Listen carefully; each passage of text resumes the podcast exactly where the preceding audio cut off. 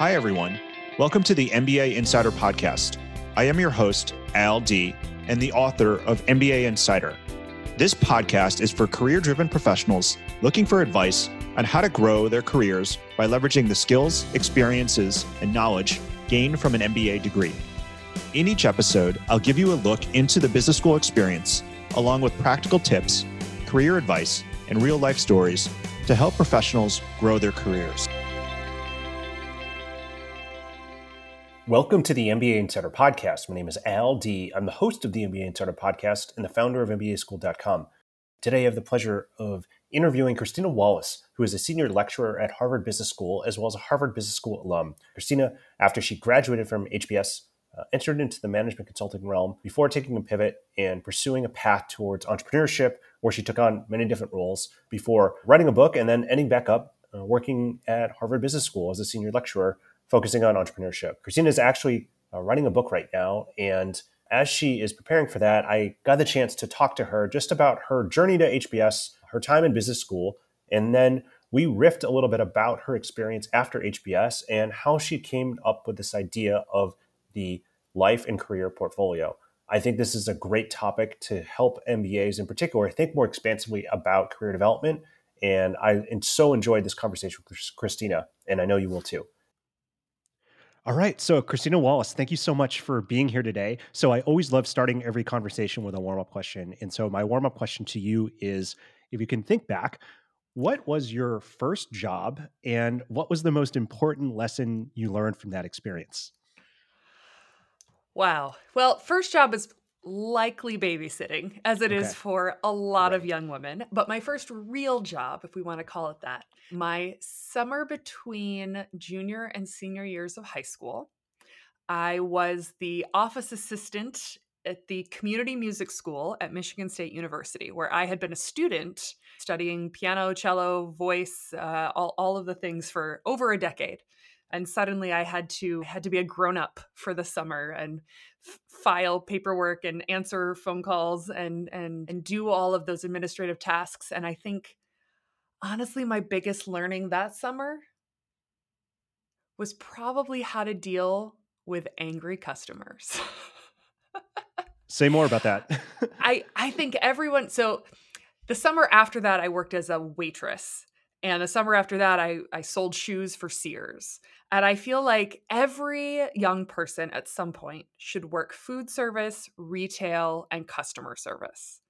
Those are just such useful opportunities to A, learn how not to be a jerk later in life. Just helpful to, to see what that feels like to be on the receiving end of it. But B, I think it teaches you a lot of really useful skills how to de escalate situations, how to empathize with someone who might not be the most warm and empathetic person uh, sure. uh, that, that you want to bond with, and how to problem solve.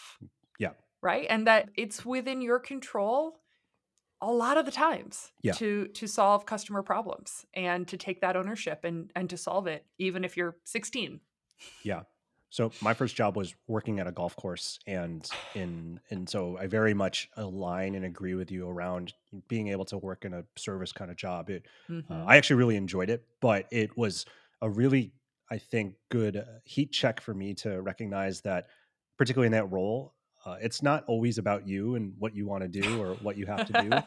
and at least at that age, it was a really good eye opener for me to understand that. Sure, like I'm important, but only within the context of something bigger than just myself. And it, I think it yes. got me to think a little bit beyond myself, at least for a little bit, which I, is not a terrible lesson to learn at a at a young age. No, I think the other huge takeaway, which this did not apply to babysitting, in which you get paid under the table, was when I got that first paycheck and saw yeah. how much goes to taxes. and I was like, yes. wait, I had budgeted my entire right. spending money off of right. what I thought I was going to be earning on an hourly rate, which was like six twenty five that right. summer. And then I realized that I didn't get to keep all of that, and that suddenly made me much more interested in understanding where my taxes went and how government worked. Yeah. So larger larger uh, implications there as well. Yeah. So also a good lesson in civics as well as personal finance for that matter. exactly.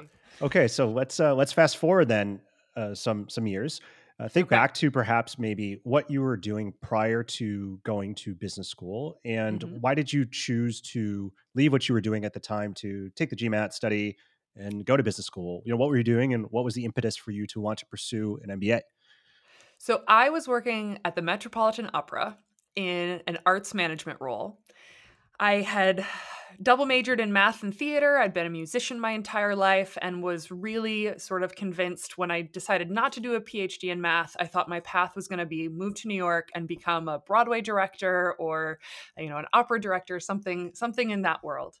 And I got to the Met and I, I, I started the same day as Peter Gelb, who was the brand new at the time. This is 2006, the new general manager and it was supposed to be this this huge new innovative time for the metropolitan opera which is the pinnacle of nonprofit performing arts in the united states and one of the top organizations in the world like if this is your world this is the olympics right and i spent two years there really frustrated with how little they were willing to change. There's a long story that is very fun to tell over drinks in another context, but the short version is when I started, they made it very clear that I was to do exactly as I was told to do. No changes. Don't even ask to make changes. You know, they they talked to my references. The references said I'd like to come in and change things. And they're like, we don't want that. We literally don't want that. We just switched from typewriters to computers in 2003 and this is only it's only been 3 years in this new regime do not change a thing and within this organization that was not growing right? Opera as an industry not growing the met as a company not growing. I didn't realize how important it was that the the industry or the company you're in is growing if you want opportunities to grow. And so you know they said you're not going to get promoted until someone dies or retires. And I looked up above me and everyone was like moderately healthy in their 40s and 50s and I was like, well, this could be a very long time if if I stay. And so I I realized I, I needed to to try something else. And I didn't know anything about business. I didn't know anything about business school. My mother was a secretary. My grandfather built cars for General Motors on the assembly line. Like this is not the world that I come from. But I was I was close enough to it in New York and I could see that a lot of the people who had jo- the jobs I thought I wanted, which was to run a big arts organization, had business backgrounds, and many of them had MBAs. And so, a bit of a on a whim, I'm going to be honest, I decided to go to business school, not knowing a single MBA. And so I signed up to take the GMAT. I, I laugh when you say studied for the GMAT. I didn't study. I didn't realize you were supposed to study. This was not again, like this is a bit of a whim. I'm just lucky I'm really good at standardized tests. and so like did exceptionally well on the GMAT and threw my application into a bunch of schools and I got lucky and Harvard Harvard took a chance on me. So that's how I ended up going to business school. Well, so you made it to Harvard, Harvard Business mm-hmm. School, which is a phenomenal business school. I'd be curious to know what was that experience like, and is there uh, one or two particular experiences that were really memorable to you in terms of your own professional growth and journey? Yeah. So I started three weeks before Lehman Brothers collapsed oh, wow. in 2008. Yeah. It was an exceptional time to be an MBA student anywhere, but certainly at Harvard Business School, where I think we graduated many of the architects of the financial crisis. So we had a fair amount of, of self reflection at that time of, of maybe how we could have contributed to where we were. But it also made for a very entrepreneurial time at HBS because there were no jobs. I mean, no one was hiring in 2009. And a number of people who had internships and had full time jobs had them revoked. And so it became a pivotal moment for HBS where entrepreneurship was a very tiny slice of the student body here before then. And by virtue of no other options, it became a very large focus. And from there on, my class and, and onward, entrepreneurship has becoming a, a much larger uh, and more uh, significant focus both on campus while you're a student and off when you graduate and, and, what you build after. I think we have some recent stats that say 50% of HBS grads within 10 years of graduating have have become an entrepreneur in some dimension or another which is pretty astonishing so that that was the big kind of macro world that i came to business school in And uh, I think my two most, maybe most memorable moments. The first was uh, pre pre Lehman Brothers collapse. This is like second day on campus. My section decided that we were going to have one of the ways we would bond was we would do like a, a fake stock market, right? We would all get like a, a pretend $100,000 to invest in the stock market. And it would be like a chance for those of us who didn't know anything about it to learn. And, and for those who, who fancied themselves to be good at this to kind of show, show that off. And uh, quite literally, I came to business school not knowing the difference between a stock and a bond. So, so there was a, a steep learning curve for me, but I was like, you know what? I, I could probably learn this. Like, how hard could it possibly be? And then, you know, the whole world collapsed and like two two people from my section were you know billionaires posts fake on paper obviously uh, pretend billionaires but still like they read the room and they did well uh, during that crash and the rest of us obviously lost our shirts and that was the moment that i was like you know what index funds I should just invest in index funds. Like, there are smarter people than me who are paying attention to this, and I am never going to beat the market. So, that was my first learning. My second most memorable was in my second year. I had Clay Christensen for building and uh, sustaining BSSE, building and sustaining successful enterprises. And he, I mean, he was just the mensch that everyone makes him out to be. He was just an astonishing man. And he had a big health crisis. This was 2009. He had a, a cancer popping up toward the end of the semester and he thought it would be the last time he was teaching and so he gave this incredible final class on all the ways that you could apply what he'd been teaching us all semester about business to our lives. And he was like honestly this matters more than what i've just been teaching you. And i came out of that class thinking that was the most important 80 minutes of my entire mba education. And i got to hear that because of a lottery uh, like I got to be one of 80 students in this class because of a lottery. And that doesn't seem fair. and so I asked him if he would give that talk to our entire graduating class. All 900 of us deserved to hear that. And so he was so generous. He did. And that ended up turning into the HBR article, How Will You Measure Your Life? which then became his best selling book, How Will You Measure Your Life? And i think you know he he ended up having a number of, of health scares beyond that one. He sort of had nine lives uh, in there for about a decade, but but he had such an impact on the business world with his theory of disruption and all of his work on on innovation. And I just feel like he's probably going to have a bigger impact in the long run on the happiness and the sustainability of people's lives of the people who read that book. I, I think it's gonna personally, I think it's gonna outweigh the impact he's had on the business world, which is saying something. So those are probably my two uh, most memorable moments from my MBA. Yeah, two different but really impactful moments for for sure. the so it's funny. I I've never met Clayton Christensen, but the as you're replaying the story back to me, for those who aren't as familiar, uh, the late Professor Clayton Christensen, father of disruptive innovation, written many books, famed professor. But everything that I what you say in that story, everything I've ever heard about him, pretty much tracks to what you just articulated. And I've heard yeah. some someone have a personal experience like that, a student and a worker. Uh, I've heard so many different things like that. He really was a larger than life uh, kind of yeah. individual. Also, I, literally, he was yeah. like six. Well, he was right. He, he, was he was very tall. He was very tall, a very tall man, and also had very tall kid or some very tall kids. Yes, all five of them, yes. exceedingly tall. so literally a larger than life individual. But uh, for me, at least, the, even though I never met him, the one so two things. Number one, and I'm giving away my secrets here, but uh, when I have someone who I know who graduates from business school, one of my go-to gifts is how will you measure your life. That is a mm-hmm. book I always send them. But one of the things that I think he said, I believe in a maybe that article, but in a different one, was this idea of how he believes that management, if practiced well, is the one of the most noblest professions that one could have. And he yeah. goes on to tell this story about how when he was a manager, he envisioned a worker, um, I forget her name, but her going home after a really great day and mm-hmm. going home to her family and talking about how excited she was about her day and everything she did at work and how much joy that would give to her family. And then he also mm-hmm. ran the scenario in his head about how if that same worker um, had a bad day and it was a result of him or anything that he might have done, and how that she would show up at home to the rest of her family, to her community, etc. Mm-hmm. And I think it really, uh, to me at least, underscored the aspirational vision of what good management and leadership can and should do. And Yeah. that's something that has always kind of stuck with me in my own pursuits of being a manager and leader. And now that I get to teach some of that stuff, something that I Mhm. try to pass on to other people. And so I didn't know him, but he absolutely had an impact on me just through through that article and through that story.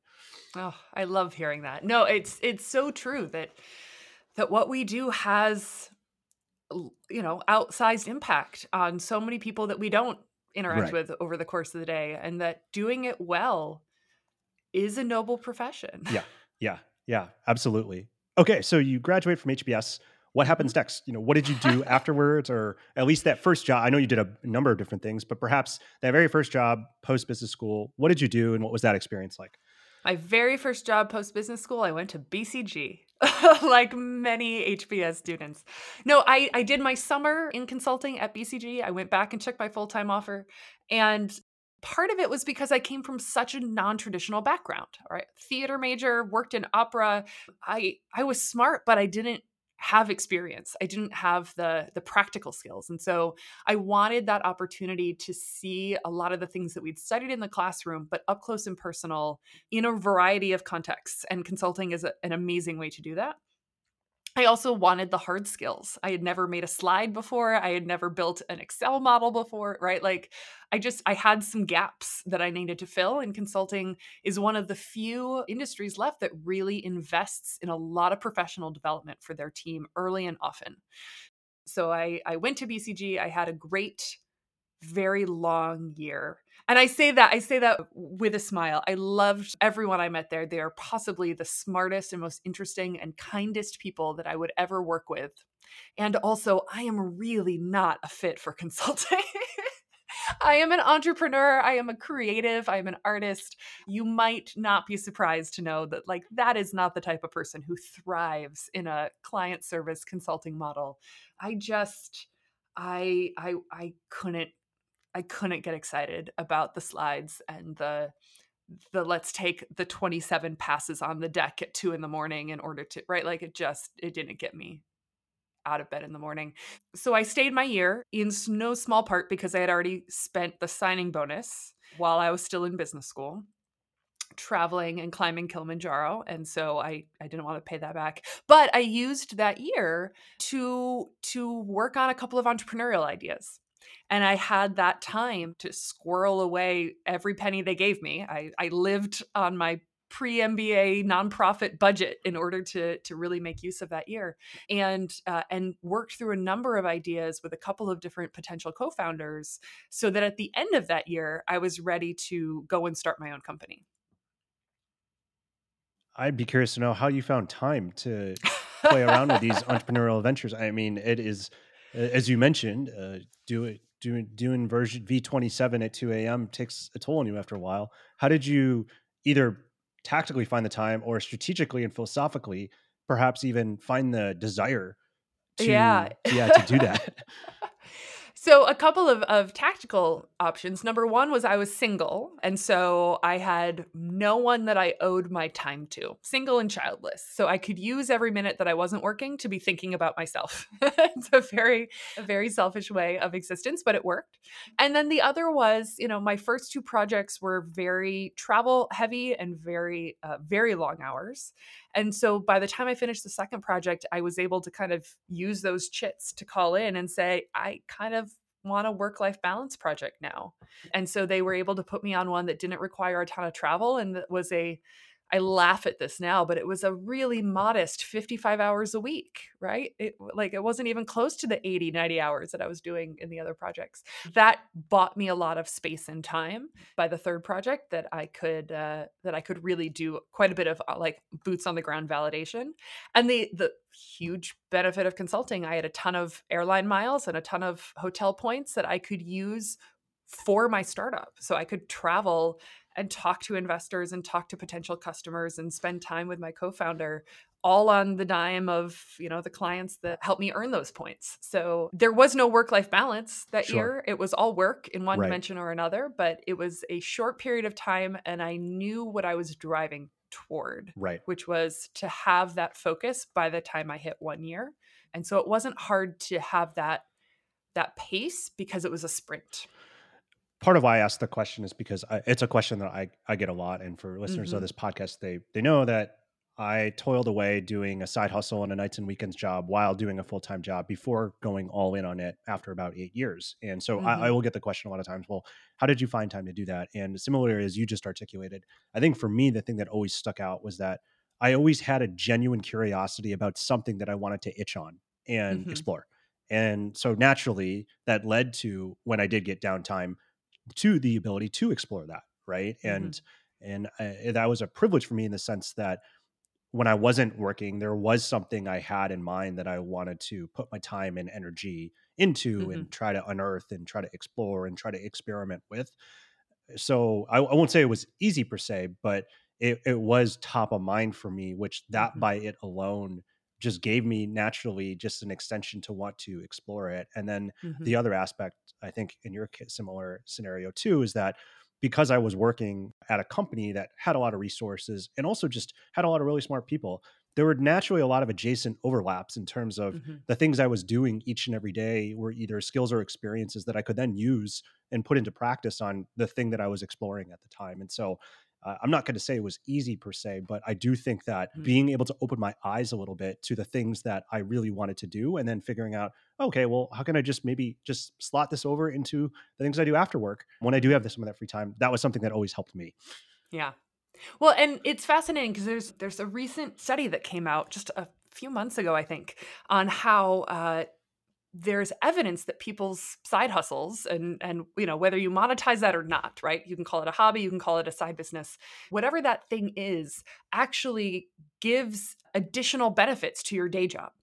That whether it is you know it, it sometimes it's just I, I get to exercise a different part of my brain, a different muscle, a different interest, and that fills me up so that I show back up the next day full and ready to go, or whether it's I'm learning new skills and that means I can bring those to work and this is a different context, or it's I'm meeting new networks, I'm getting exposed to new ideas and just that that fresh spark gives me creativity and and inspiration when I'm coming into my job. And so there's there's quite a bit of evidence that yeah. managers should actually be really excited yeah. when they have employees that have side hustles rather than concerned that that might be distracting them.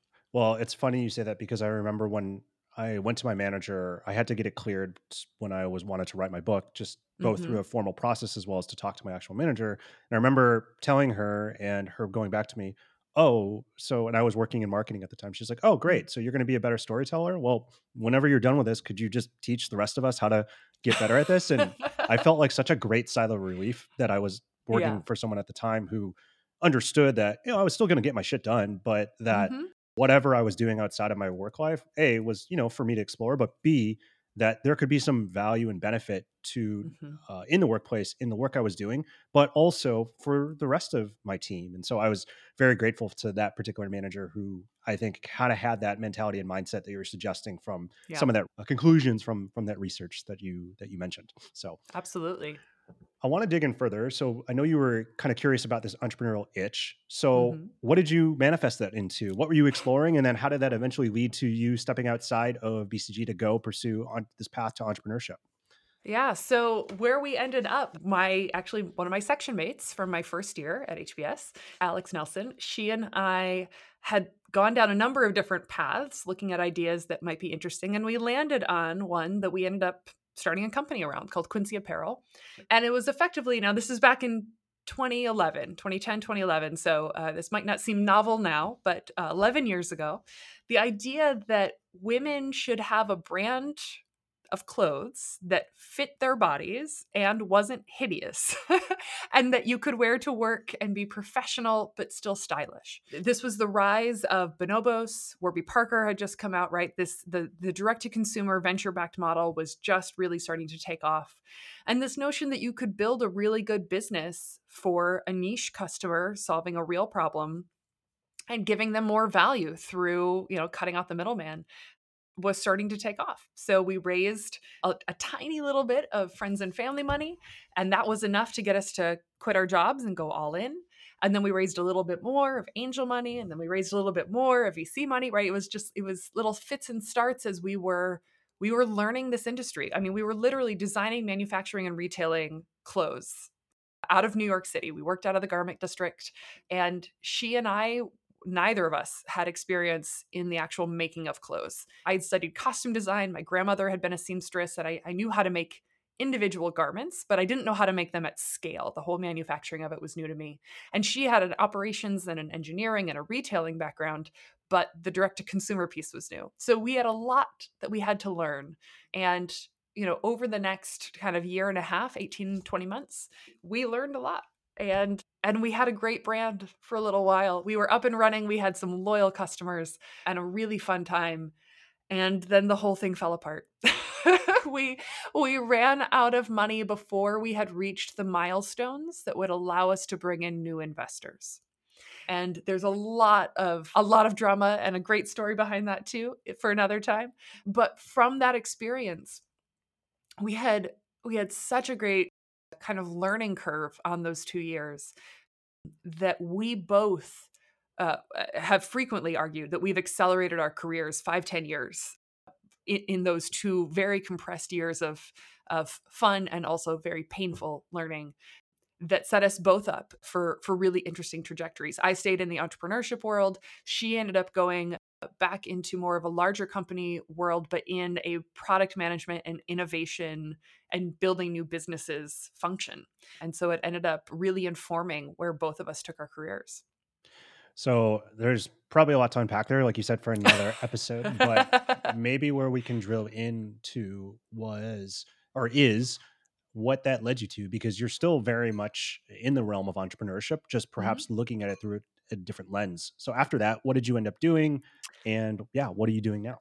Yeah, so I spent the next 10 years in a variety of roles within the startup ecosystem in New York City. So after Quincy, I joined a Boston based startup called Startup Institute as uh, the kind of founding director of their New York City campus. It was a, a, boot camp really focused on not the founders of startups, but all of the early employees. So for folks who wanted to make a pivot into startup world, how do you adapt your skill set? How do you build a new network? How do you really understand how to take that marketing or that product development or that sales experience, but make it relevant in early stage startups. So built that program in New York, helped them scale to Chicago, Berlin, and London then I was itching to build something of my own again.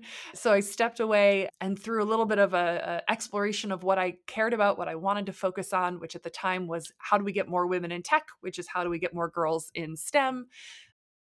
Landed on a fantastic relationship with a a foundation that wanted to fund a program for teaching girls how to code and had seven and a half million dollars earmarked for it. And the asterisk was I had to build it inside the American Museum of Natural History, which is a fascinating place to build a startup. I mean, literal dinosaurs roaming the halls. It's, it was an amazing few years of getting to really rethink how could I leverage the trust, the footprint, the assets that the museum had and that the parents of New York City had for this institution and and be able to build a program for girls in computer science using scientific data sets, natural sciences, inquiry based learning at the high school level. And uh, just really proud of what we built with that. And I think it makes an interesting template that could be applied to teaching computer science through the lens of fashion, through music, through any industry that applies coding to to how they do what they do. And then I, I moved on from the museum and joined a, a startup at the time, a pretty small early stage startup called Bionic as their head of growth and got to spend four incredible years with them where we helped build startup ecosystems inside of Fortune 500 companies. So, how do you take that skill set, that mindset of entrepreneurship and venture capital, right? It's the how do you invest in new things as much as how do you build new things and take that to Nike and General Mills and Citibank and GE, may they rest in peace, uh, and all of these larger companies, and and had a great great ride with them building this company and getting to write a book about it. That was my first book, New to Big, which was like how do you adapt uh, these these tools and these mindsets for larger companies. And then coming out of that, I got married and I had a baby. And I said, I can't do the 80 hours a week 100,000 miles on a plane every year. I can't do that pace anymore.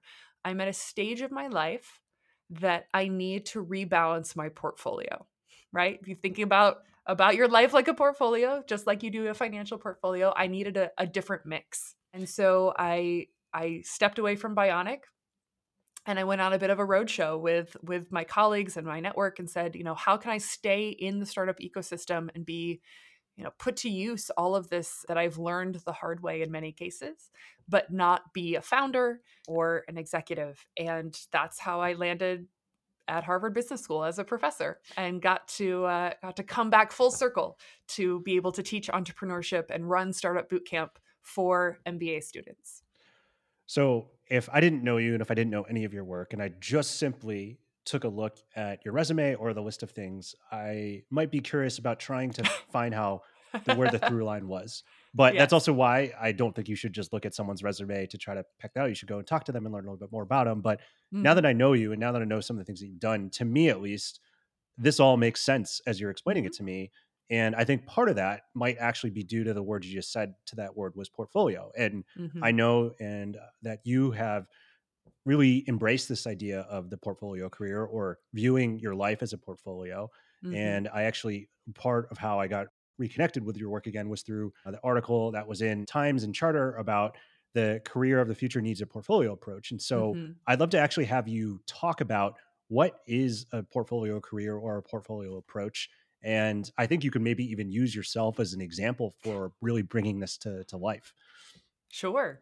So I have I have been building what I now call a portfolio life since I can remember. Like this is this is the only uh, model that ever made sense to me, but I didn't have the language for it until I studied portfolio theory as part of my MBA. But the notion of a portfolio life, it sort of rests on I would call it three major ideas. The first is that you, your identity, is not defined by any one job or industry or opportunity or any moment in time. You are so much bigger than that.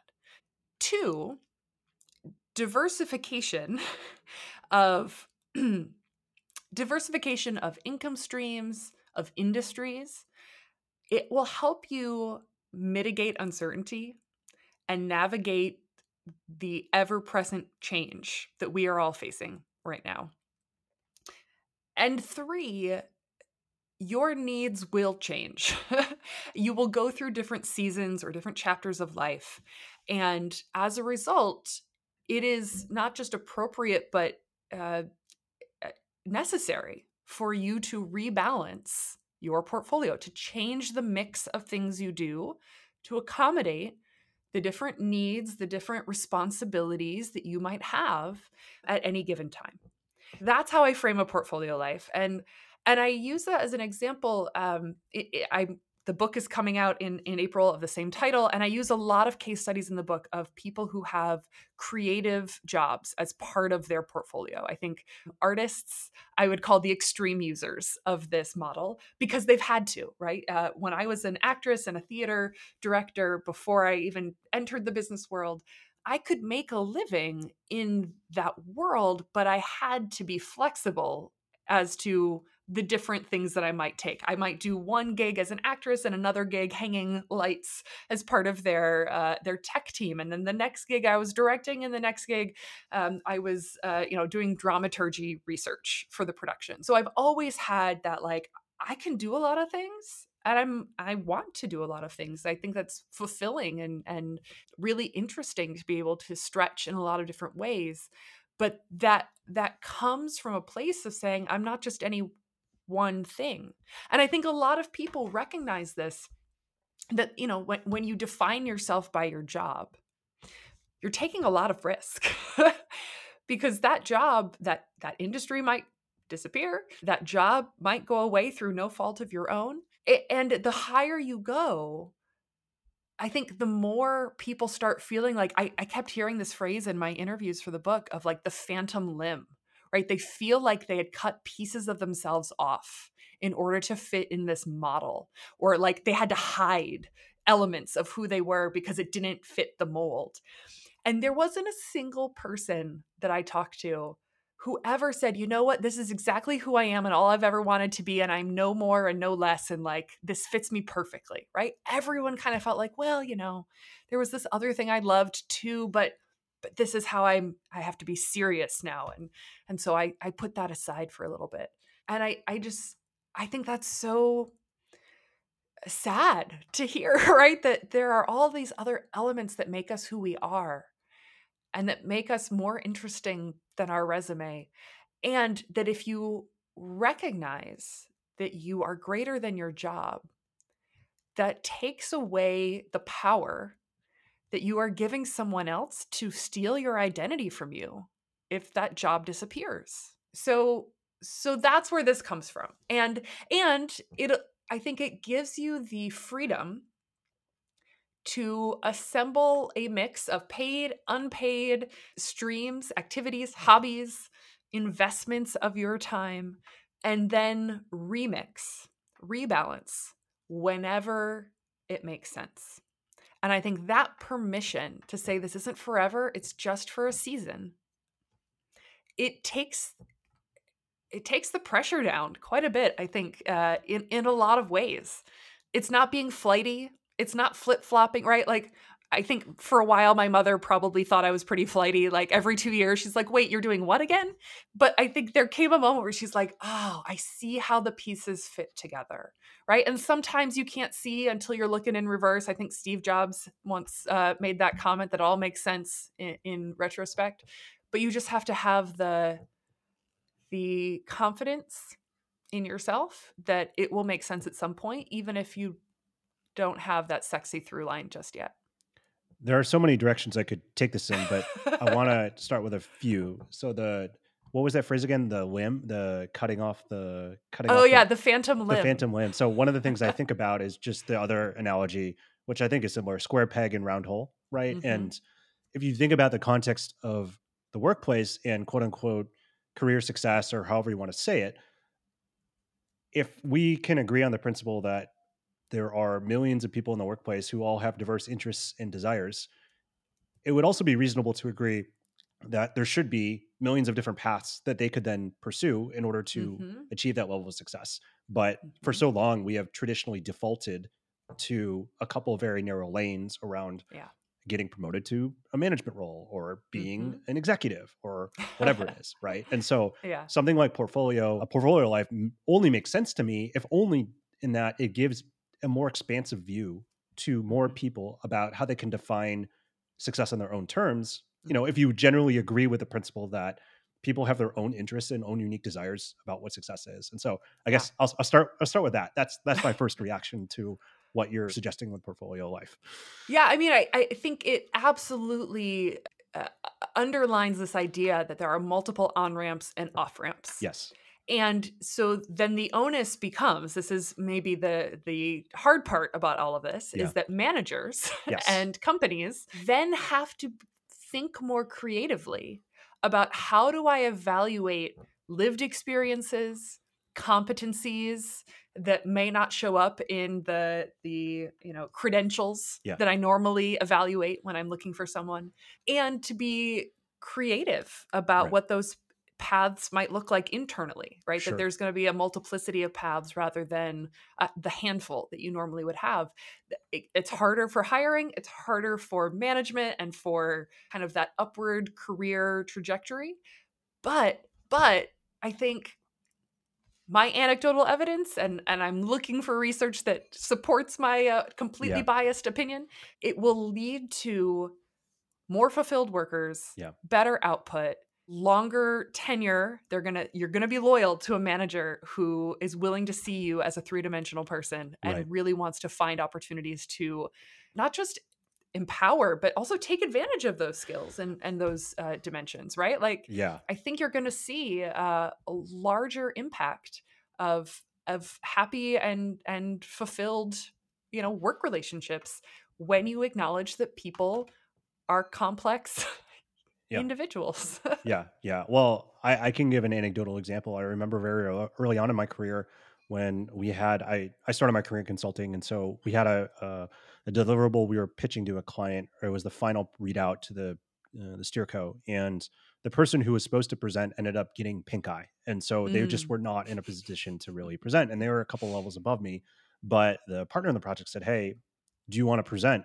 Because well, you don't really have a choice because we have no one else." And I said, I said, sure, you know, I'll do it. And Mhm. little did he know, I was actually pretty comfortable with presenting. And quite frankly, it actually worked out to his advantage because, as you well know, the folks on the, the lowest levels of the hierarchy are often closest to the data and the Yeah. information. And so, yeah. in a lot of ways, it actually benefited him that I presented because he wasn't as close to it as I was. And it ended Yeah. up going really well. And so, at the end of that project, you know, he said something to me where he said, Hey, you know, one thing that you should do next time you join a project is make sure you let them know that you're a really good presenter. And that way they will find more ways to you help you use that skill in the work that you do. And so Mhm. that was something that I did. And I remember on the next project, I worked for a manager who I was fortunate in that sh- I didn't have to say that. She just kind of asked me and just said, Hey, what are things that you're really exceptional at?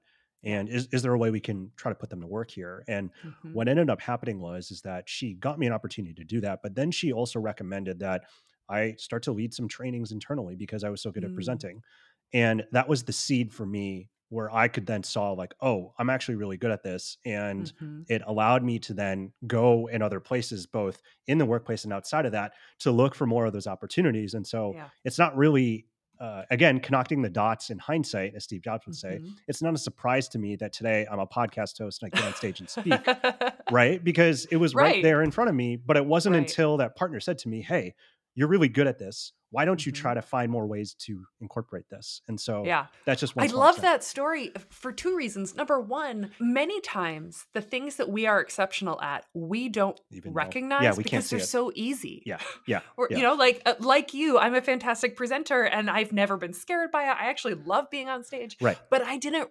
I didn't realize that most other people hate it. Hate it. Yeah. Well, it's right. Public speaking And is so- like behind spiders as like the like one of the top fears, right?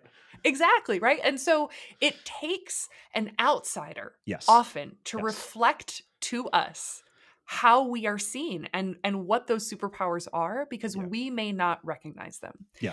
And the other side of that that I love is that sometimes uh, high performers are both told to and feel like they need to focus on what they're bad at. Yes. Right? How do I improve my areas of improvement? Yes. and and consulting is up there in terms of how they give feedback and how you're evaluated and how you get promoted it's like here's the scorecard you haven't mastered these three skills so we're going to give you another project until you get good at those and what i what i dislike about that is that there's a great story in the book of a woman who who ended up working with a professional coach on this and he said look being forgettably well-rounded does not help you in the workplace like well-roundedness is for school you Yeah. want to be memorably well lopsided. so find the thing that Yeah. you spike at Yes. compared to other people Yeah. and go like run a thousand miles an hour at Mhm. that thing Yeah. rather than trying to become mediocrely decent at a bunch of things. Yeah. And I I just love that mindset because I think eh, MBAs, especially general management MBAs, right? Like right. you you kind of go down this path of being a generalist and a more of a generalist and then you're a general manager and you're still a, and it- eh, th- Yeah, there comes a point yeah. where you're like what am i actually good at right like yes. Yes. where, where what do i have to offer the world Yeah. and so being keeping your eyes open to and and hearing that feedback from others of like where do i spike and how could i look for other opportunities either with or, or outside my job within my portfolio to put that to use Yeah. and to start start letting that be the cornerstone of my identity rather than a job title or an industry or whatever path i think i'm on I want to bring this back to the audience for a second. So, as I mentioned to you before, the a lot of the folks who listen to this podcast are either aspiring MBA students or current MBA students. And as Mhm. you well know, because you work with them uh, in Mhm. business school, most people are focused on that short-term career outcome or goal. Right? They've invested a ton of money. They want to, you know, get into that career that they want, or start that business, Mhm. or do whatever it is. And then that's really, really critical and important, right? But I Mhm. would love for you to maybe think and, and wax or riff with me around how can MBAs really think about the portfolio career within the context of acknowledging that yes, we all have loans to pay, or many of us will have loans to pay, and it's important to get get whatever that goal like is, but also mm-hmm. to think about how they might be able to incorporate the elements of the portfolio life into their own strategic thinking about their longer term career development. Yeah. No, I mean, I, I think you and I were, were laughing about this before we started. And there's some research somewhere that says, like, your first job out of your MBA, you're going to be in for less than two years, but no one can seem to find it. So take that maybe as more of an anecdote than, than research. But your first gig out is like not nearly the end all be all that it feels like when you're in business school. And and I think that's really reassuring. Some people are stressed out by this information, but I think it's reassuring because this notion of how can you think about your life in seasons? And what do you need? What do you want for this season of your life? And then construct your portfolio around that. So, for example, many people who are in MBA programs full time are in their late 20s, maybe early 30s they might be pre family. Most of them are, at least at HBS. They might be even pre partner. I was. I was single yeah. when I was a student. And so it's a great time to be really selfish about working your butt off and getting a lot of experiences, building a lot of great relationships, and being super focused on your career. And and that doesn't mean you have to do that for the rest of your life. It can just like, this is what I'm focusing on right now. And it's okay to have a bit of that laser focus, acknowledging that I am going to rebalance that portfolio when I hit a different stage. So I see this particularly with a number of my students that are my female students who are interested in startups. And they they feel like, you know, I want to go all in on this startup right now because I also want children and there's a bit of a a, a, a time scale. So when I have to start thinking about children.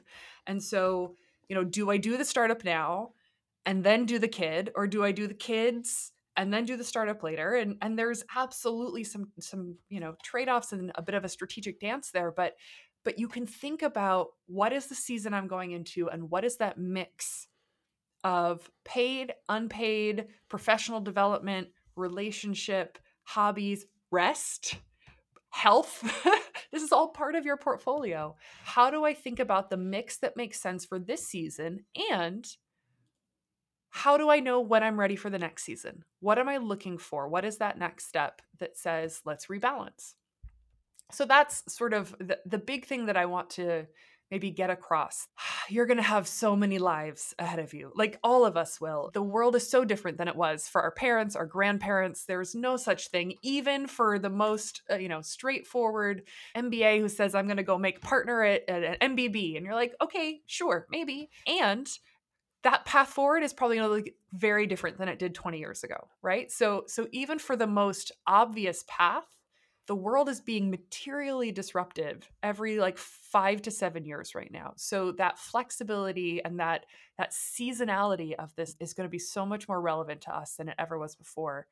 But I think related to that, I just really want to encourage you to to see yourself beyond being a leader of the future, right? Like I I love the ambition that I see in my students and I love you know the impact that all of them are going to have on the world but as i say to to them on the last day of class the world doesn't need more miserable billionaires. It doesn't even need miserable millionaires right? Like some of the best impact you can have circling back to our conversation about clay at the beginning is to be a happy well-adjusted human being who understands that the people who work for you are also three-dimensional humans and the more that you can see your your own life through a portfolio the more you're able to and and can encourage your team yeah. to have portfolios and to be whole happy rested yeah. humans. Well christina i've loved this conversation so much. It's been so great chatting and riffing with you and i uh, love that i'm going to be able to get to share it with the audience. If people want to learn more about your upcoming book or uh, learn more about uh, what you're up to, where can they go and where can they find you? Sure. So the easiest place is just my website, christinawallace.com, or you can check out the book, portfoliolife.com. I would say you could find me on Twitter and Instagram, but I'm quickly learning that you should make no promises about social media anymore. So currently, I'm CM Walla on the interwebs. We'll see how long those platforms still exist. Hi, everyone. LD here, and thank you so much for listening to the MBA Insider Podcast. If you liked what you heard, make sure to head over to Apple Podcasts and to write a review. It will only take 15 seconds. I'd also love to hear what you've been listening to on the podcast and any suggestions you have for how we can improve. Find me on LinkedIn or head over to mbaschooled.com backslash podcast.